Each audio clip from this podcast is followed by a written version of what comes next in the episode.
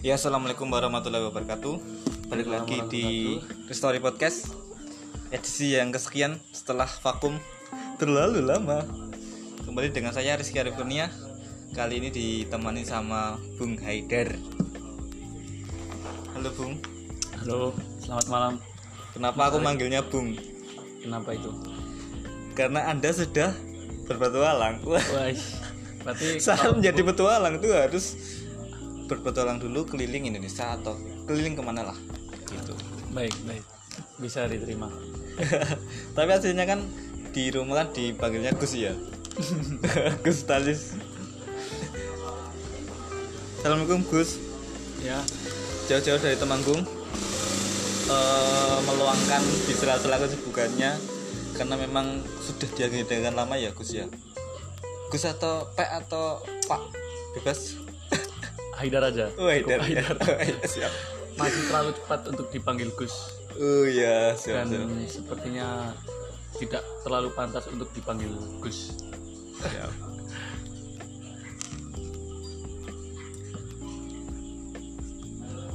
Eh, jadi kemarin setelah sebelum sebenarnya ya kita sebelum Haidar itu melakukan perjalanan ke Labuan Bajo ke Pulau Komodo dan beberapa objek atau tempat di NTT ya itu sempat kita ngobrol gimana kita eh, menghasilkan sesuatu dari perjalanan yang dilakukan Haidar Itu. tapi ternyata kan ekspektasinya itu kan kita bisa rekaman ketika perjalanan toh Betul.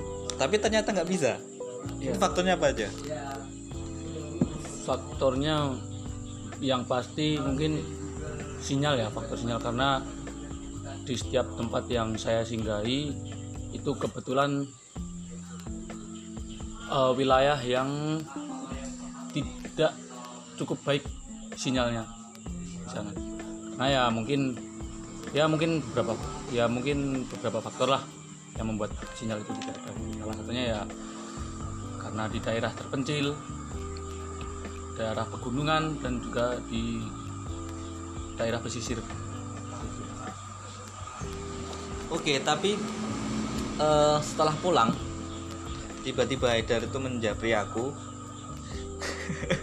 menanyakan kabar pro projectnya mau dilakukan atau tidak Ya, betul.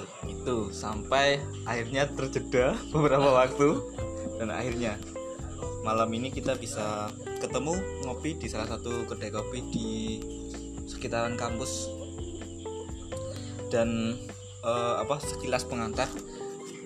Stalis Haidar itu adalah eh, se- pencerita atau storyteller di project yang kemarin itu loh. Oh ya, betul di project buku yang berjudul Luka adalah cerita. Luka ada cerita ya Nah, salah. itu. Tapi karena berbagai kesibukan dan alasan sebenarnya menjelang terbit Gus. Ini ini juga bagian promosi juga ya. Sebenarnya menjelang terbit karena di bagian editing itu ternyata halamannya over. Halamannya itu melebihi dari rencana yang sudah ditargetkan. Itu jadi ad- ada kendala ternyata ketika melebihi itu. Nah tapi masih saya usahakan untuk segera terbit. Doakan semoga eh, bukunya itu bisa dipegang dicium dan bisa dibaca. Amin. dan bisa disebarkan kepada teman-teman semua Karena saya juga sudah sangat menunggu untuk terbitnya buku itu juga ya. Oke, terus yang pengen aku sampaikan itu eh project ini dan project yang kemarin itu berbeda. Dan Project dari podcast ini. eh, eh, kalau yang kemarin itu kan lebih aku memposisikan sebagai pendengar yang baik, Ya, ya kan. Jadi sebisa mungkin untuk mendengarkan. Kalau ada beberapa yang pengen dikulik, aku kulik gitu kan. Tapi poinnya lebih mendengarkan. Jadi poin Haidar di yang kemarin itu lebih ke bercerita, gitu ya, kan. betul. Tapi sekarang itu mungkin konsepnya sama seperti podcast yang lainnya, interaktif, tanya jawab dan juga mungkin bisa mengalir, mengalir lincah kayak gitu sih. Siap, hampir lima menit untuk pengantar. Eh, adakah judul untuk podcast kali ini? Baik, sebenarnya untuk dari perjalanan saya sendiri itu eh, saya juga sedang mencari mencari eh, kayak judul ya saya apa nama dari perjalanan saya sendiri itu. Eh, yang pertama itu yang sempat yang yang yang jadi opsi sementara itu ada yang namanya tuh truk amfibi. Truk amfibi? Ya. Dua suku kata ya? Ya gitu? truk amfibi oh, mungkin dijelaskan. Nah, kenapa kenapa dinamakan dari truk amfibi itu? Karena hampir ya ham- hampir hampir dari seluruh perjalanan dari hampir dari perjalanan yang saya lalui itu saya menggunakan truk atau mengendarai truk sebagai sebagai akomodasi ya atau kendaraan kami untuk sampai ke NTT itu pulang pergi berang dari dari berangkat sampai pulang itu kita menggunakan truk. Dan itu pun uh, ketika masuk apa dan truk itu masuk yang masuk apa masuk kapal untuk untuk melewa uh, untuk menyeberangi pulau menyeberangi beberapa pulau. Dan kita juga waktu keluar dari kapal juga masih menggunakan truk. Dan itulah salah satunya kenapa kita menamakan truk amfibi gitu karena di darat dan di laut di darat dan di laut pun kita masih menggunakan, menggunakan truk. Iya. tapi anda kan bukan sejenis eh katak toh? Amfibi? Ya bisa dikatakan seperti itu ya amfibi. contohnya kayak katak gitu ya bisa hidup di darat dan bisa hidup di air. Yes. Dan begitupun juga dengan perjalanan kami yang menggunakan truk itu pun di darat dan di laut kita juga menggunakan truk itu. Makanya kita namakan amfibi tapi cocoknya tuh bukan amfibi loh nek menurutku. Terus apa itu? Buaya. Buaya. Lo buaya kan bisa hidup di darat dan juga di air loh. Ya di buaya juga termasuk dari hewan amfibi cuman kalau kita langsung ke objektif buaya mungkin sepertinya kesannya konotasinya lebih negatif ya di masyarakat. Karena Iya. Tahu sendirilah yang dinamakan dengan buaya buaya itu seperti apa gitu kan. Apalagi sampai laki-laki buaya ataupun Nah, wanita buaya gitu. aslinya tuh Haider tuh bener-bener sosok yang sangat eh apa ya lemah lembut kalem gitu jauh dari konotasi itu ya. Oke lanjut. Eh obrolan kali ini mungkin kita targetkan 30 menit. Baik terus karena perjalanan ini ditempuh selama satu bulan dan nggak mungkin. dalam perjalanan itu perjalanan satu bulan diceritakan dalam waktu satu atau sampai tiga jam itu nggak mungkin. Tapi mungkin saya minta untuk Haidar me, apa ya membungkus sesuatu yang bermakna atau berarti menjadi ke dalam 30 menit pertama. Baik akan saya coba Ya, terus eh 30 pertama ini mau cerita apa? Monggo. mungkin dari latar belakang ya dari, dari latar belakang kenapa saya melakukan perjalanan ini kemudian dari segi persiapannya dan juga dari uh, di di minggu-minggu pertama waktu saya melakukan perjalanan Oke.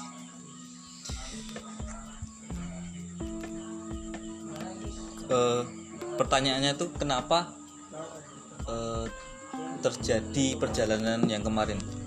Baik, kenapa untuk latar belakangnya ya Hmm. kenapa saya merencanakan untuk melakukan perjalanan ini yang pertama itu mungkin dari saya sendiri mungkin karena emang suka berjalan ya emang suka berpetualang Petualang ya. berpetualang ya salah satunya masih ya masih nasik naik, naik gunung lah naik mendaki gunung dan kegiatan-kegiatan alam yang lainnya. Saya juga suka traveling ke tempat pergi ke objek-objek wisata. Nah cuman yang saya rasa ketika setiap saya melakukan perjalanan yang hanya mengunjungi ke tempat wisata seperti mendaki gunung atau objek objek-objek wisata yang lain itu kesan dan pesan yang saya dapat itu sedikit. Tidak banyak yang bisa saya dapatkan. Hmm. karena yang saya lakukan yang saya yang saya kunjungi hanya di tempat objek wisata itu aja tersebut.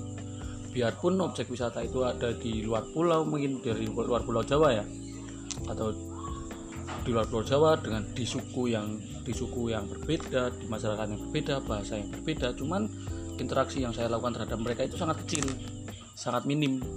Sehingga ketika saya pulang dari tempat wisata, tersebut tidak ada kesan-pesan yang saya bawa. Setiap bertemu mungkin ya salah satunya misalnya setiap bertemu orang bagaimana keadaan di Lombok seperti apa suku yang di sana bagaimana masyarakat di sana tidak banyak yang bisa saya jawab. Karena saya memang se- sedikit berinteraksi di sana. Karena yang yang saya lakukan hanya di tempat objek wisatanya objek aja. wisata ya? Nah Hmm.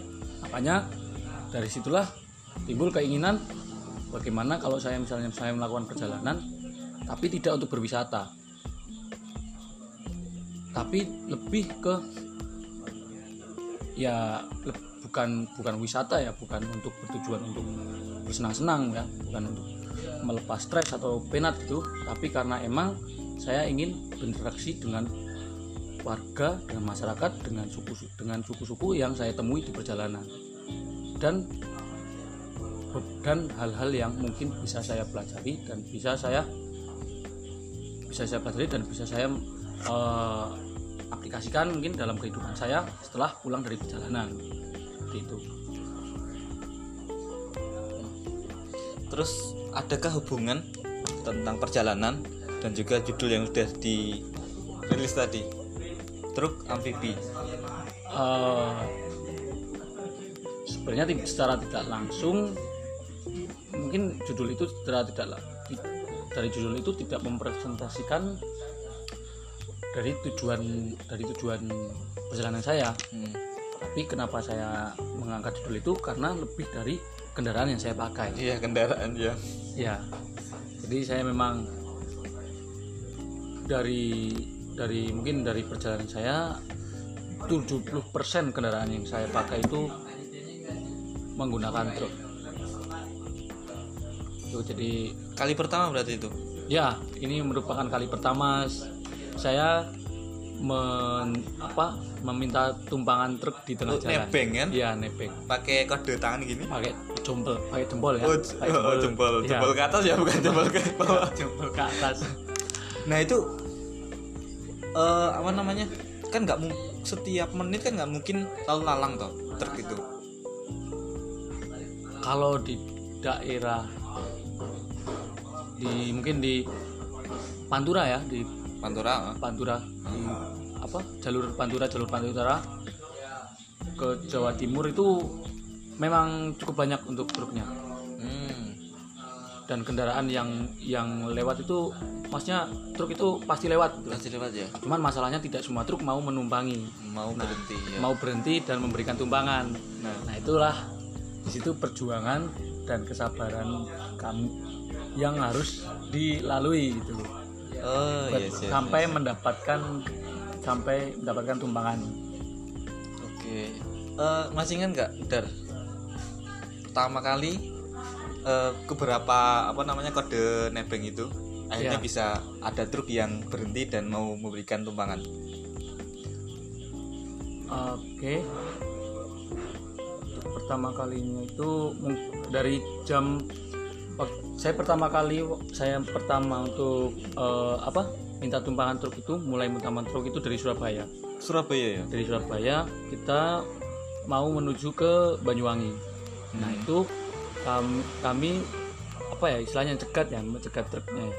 mencegat apa? Nebeng nebeng ya? Oh, nebeng kita minta nebeng truk itu kita start dari jam 9 yes. Dari jam 9 itu kita baru dapat truknya itu jam 11 cukup lama ya? Cukup lama jadi itu mungkin sudah tidak terhitung ya berapa kali Berapa? kita Oh, jempol saking kami itu. saking nggak bisa ngitungnya. Hitung saking. ngukurnya pakai durasi jam ya, ya, toh? durasi jam karena juga masalahnya kita berada di jalur cepat ya Oh iya benar jadi juga. posisi truk dalam kondisi cepat mereka pun juga tidak bisa me- berhenti mendadak karena untuk untuk berhenti dia membutuhkan waktu dari pertama kali dia ngerem kesan kesan-kesan yang eh, bisa diceritakan dari apa nama proses nebeng itu gimana?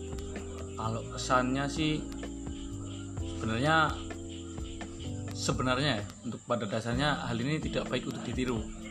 Oh iya iya, iya. karena memang resiko ya untuk resikonya ya cukup besar lah. Kemudian yang kedua juga menguras tenaga. Wih, jelas jelas jelas jelas. Dan untuk ya untuk segi keamanannya kan keamanannya juga tidak terlalu baik. Karena kita juga tidak pernah tahu kita tidak bisa kita tidak bisa tahu setiap truk yang kita berhentikan tuh dia mau menuju ke mana. Hmm, yes. kan? Ah, jadi kita bisa suatu saat bisa suatu saat di tengah perjalanan kalau eh, ternyata dia menuju ke arah yang berbeda sedangkan kita apa misalnya truk ingin menuju ke arah yang berbeda yang tidak sama dengan arah yang kita tuju mau tidak mau kita harus turun. Kan? Iya. Nah, di saat yang kita turun pun juga itu kita tidak pernah tahu kita akan turun di mana. Contohnya misalnya ternyata ternyata kita harus turun di jalan tol. Sedangkan ketika kita turun di jalan tol itu pun yang menjadi salah satu pantangan terbesar ini yang saya dapat ya dari yang saya dapat dari teman saya yang mungkin dia udah berpengalaman dalam nebeng-nebeng truk itu dia bilang kalau mencegat truk di tol itu jadi pantangan terbesar buat orang jalanan karena karena yaitu pertama jalan cepat ya eh, eh. jalan cepat apa jalur cepat truk dalam keadaan cepat yang kedua polisi Oh, iya iya iya. Tahu sendiri kan Iya, di iya. apalagi kalau di jalan tol polisi eh, mereka aktif 24 jam untuk patroli. Nah, itu dan kami pun sempat terjebak di jalan tol. Sempet ya. Sempat dari arah Surabaya ke Probolinggo. Nah, un- sedangkan Purbalingga. dari Surabaya ke Probolinggo. Pur, pur, Probolinggo. Purbalingga, Purbalingga. Kalau Purbalingga kan Itu Jawa ya, Tengah. Jawa Kalau Tengah. Probolinggo Jawa Timur. Oh yes. ah. Nah, tuh. Eh, Probolinggo atau Pasuruan ya? Ya, Jawa Timur berarti ya. Iya. Masih area Jawa Timur. Masih area Jawa Timur yang menuju ke Banyuwangi.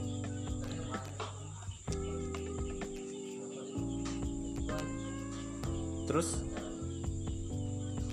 Nah, itu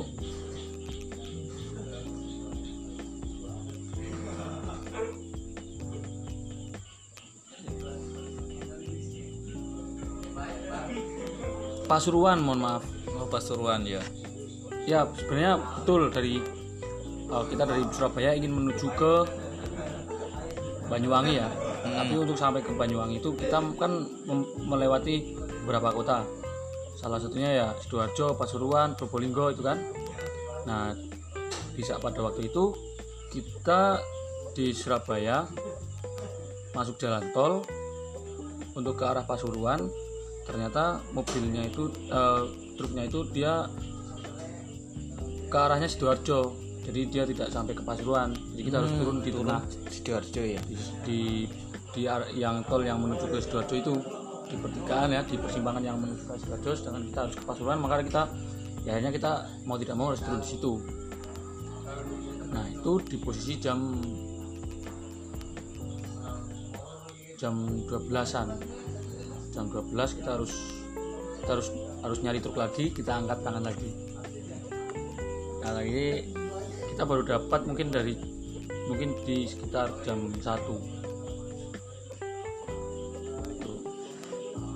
dan syukurnya waktu sampai waktu kita di jalan tol itu kita dapat truk dia sekali jalan langsung ke arah dia langsung sampai ke Pasuruan maksudnya eh, cukup jauh waktu itu Cukup jauh ya. cukup jauh kita dapat truk yang perjalanan cukup jauh sampai ke Pasuruan Oke. eh, lumayan memberikan insight bagi aku yang belum pernah nebeng keluar kota. Kalau nebeng-nebeng cuma berapa kilo itu pernah. pas suatu SMP itu nah tapi yang pengen tak tanyain tadi sempat belum ini sih belum kejawab juga tujuan dari perjalanan ini terjadi itu kan selain itu ada nggak dar pasti ada dong atau misi untuk eh, apa namanya memberikan sesuatu lewat mengajar atau Oh. apa gitu Jadi sebenarnya kalau kalau tadi untuk rencana eh, kalau tadi latar belakangnya yang dimulai dari saya sendiri ya, Iya. yang memang dari yang dari saya sendiri lah sepenuhnya dari saya sendiri. Nah, kemudian yang kedua kebetulan ketika saya pamit sama kakak saya Iya. dan juga ibu saya itu, nah kakak saya itu memberikan titipan atau nitip ya kakak saya itu nitip kalau misalnya kalau apa nitip kalau kakak saya itu punya temen punya temen yang yang yang jad- menjadi guru atau kiai atau ustadz. Mengajar mendirikan pondok dan mengajar di situ juga di kota Langgu di di Langgudu di Langgu, Langgudu itu sebuah kota di NTB di Sumbawa Sumbawa ya ya. Di Sumbawa di Nusa Tenggara Barat. Nah kakak saya nitip buat saya bisa silaturahmi ke, ke sana ke pondoknya tersebut dan mungkin juga bisa ngajar juga di sana. Tuh. Oke, mungkin eh, cerita mengajar atau kesan mengajar di luar itu mungkin di, akan dibagikan nanti di episode berikutnya ya dan baik. Lanjut ke perjalanan dar. Diter- diterusin dar dari proses nebeng tadi loh. dari Presiden Bank Heeh. waktu sampai Pasuruan kita kita dari posisi Pasuruan itu kita nyari ke yang arah Probolinggo. Nah ternyata itu waktu dari dari sidoarjo sampai ke Pasuruan kita dapat truk yang cukup cepat tapi ternyata waktu sampai Pasuruan kita diturunkan di jalan yang sepi yang nggak ramai lalu lalang yang bukan jadi jalur utama truk. Jadi kita agak kesulitan untuk cari truk lagi.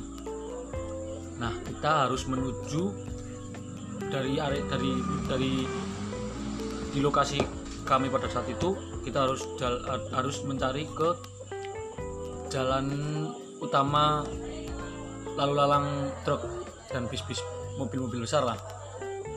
Nah itu akhirnya kita harus jalan kaki. Jalan kaki ya. jalan kaki sekit setelah kita buka maps ya kita lihat di Google Maps itu kita dari lokasi saat itu sampai ke jalan yang harus kita tuju itu sekitar 10 kilo. 10 kilo? 10 kilo. Jalan kaki. nah waktu itu waktu kita li- lihat map ternyata kita harus men- kita harus sampai ke tujuan itu 10 kilo ya 10 kilo kan 10 kilo kan 10 kilo kaki. Nah, waktu itu kita masih masih nyari mobil, mungkin nyari mobil pribadi ataupun mobil pickup ataupun truk yang yang mau berhenti. Ya apa pun mobil itu waktu lewat kita tetap naikin jempol. Ternyata waktu udah bela sejam ya mungkin setengah ya 45 menit sampai sejam lah waktu berlalu. Kita belum juga dapat tumbangan hanya mau kita mau nggak mau ya kita jalan kaki. Jadi kita berdua kan itu posisi saya berdua sama teman saya. Berdua ya sambil ngangkat Hadir carrier tas besar kita jalan kaki sekitar 10 km itu seriusan 10 km. 10 km jarak yang harus yang seharusnya kita tempuh itu 10 meter. 10 meter atau eh 10 kilo. 10 km Ya, kan? 10 km. Terus waktu kita mungkin udah berjalan sekitar ya sekitar 4 jaman lah ya. Udah kita udah bela- eh udah udah berjalan sekitar 4 kilo mas saya. 3 sampai 4 kiloan. Itu kita berhenti di kita berhenti di area rumah makan. Karena di depan area rumah makan itu ada tempat duduk. Nah, kita duduk dulu di situ. Ambil cepat-cepat, istirahat, cepat-cepat minum air putih. Nah, terus akhirnya kita melakukan melanjutkan perjalanan lagi. Waktu melanjutkan perjalanan sambil ngangkat jempol eh ternyata dapat truk lagi. Jadi nggak full 10 kilo harganya kita dapat truk. Nah itu truknya tuh letter L. Letter L truk letter L tuh truk yang konten truk buat kontainer besar tapi kontainernya tuh nya truk yang seharusnya digunakan untuk kontainer tapi kontainernya lagi tapi dia tidak membawa muatan ya. dia tidak lagi membawa tidak lagi buat membawa ada kontainer. bayar atau mana bayar atau nah jadi itu nggak ada baknya oh. los jadi nggak ada pegangan nggak ada apa pun di besinya itu di besi belakang berarti kalau teman-teman belum ada bayangan itu kayak anak-anak pang atau anak jalanan yang sering nebeng itu kan? Iya. Ya toh? Heeh. yang di jalan-jalan raya itu loh? Ya toh? Itu sama sekali nggak ada pegangannya. Iya. Jadi kita memang di situ harus waspada harus terjaga lah jangan sampai ketiduran. Takutnya sampai guling. Oke terus sudah lima menit. Eh, ini padahal belum belum sampai ya? Belum sampai. Belum sampai. Titik pertama kan ke Lombok ya?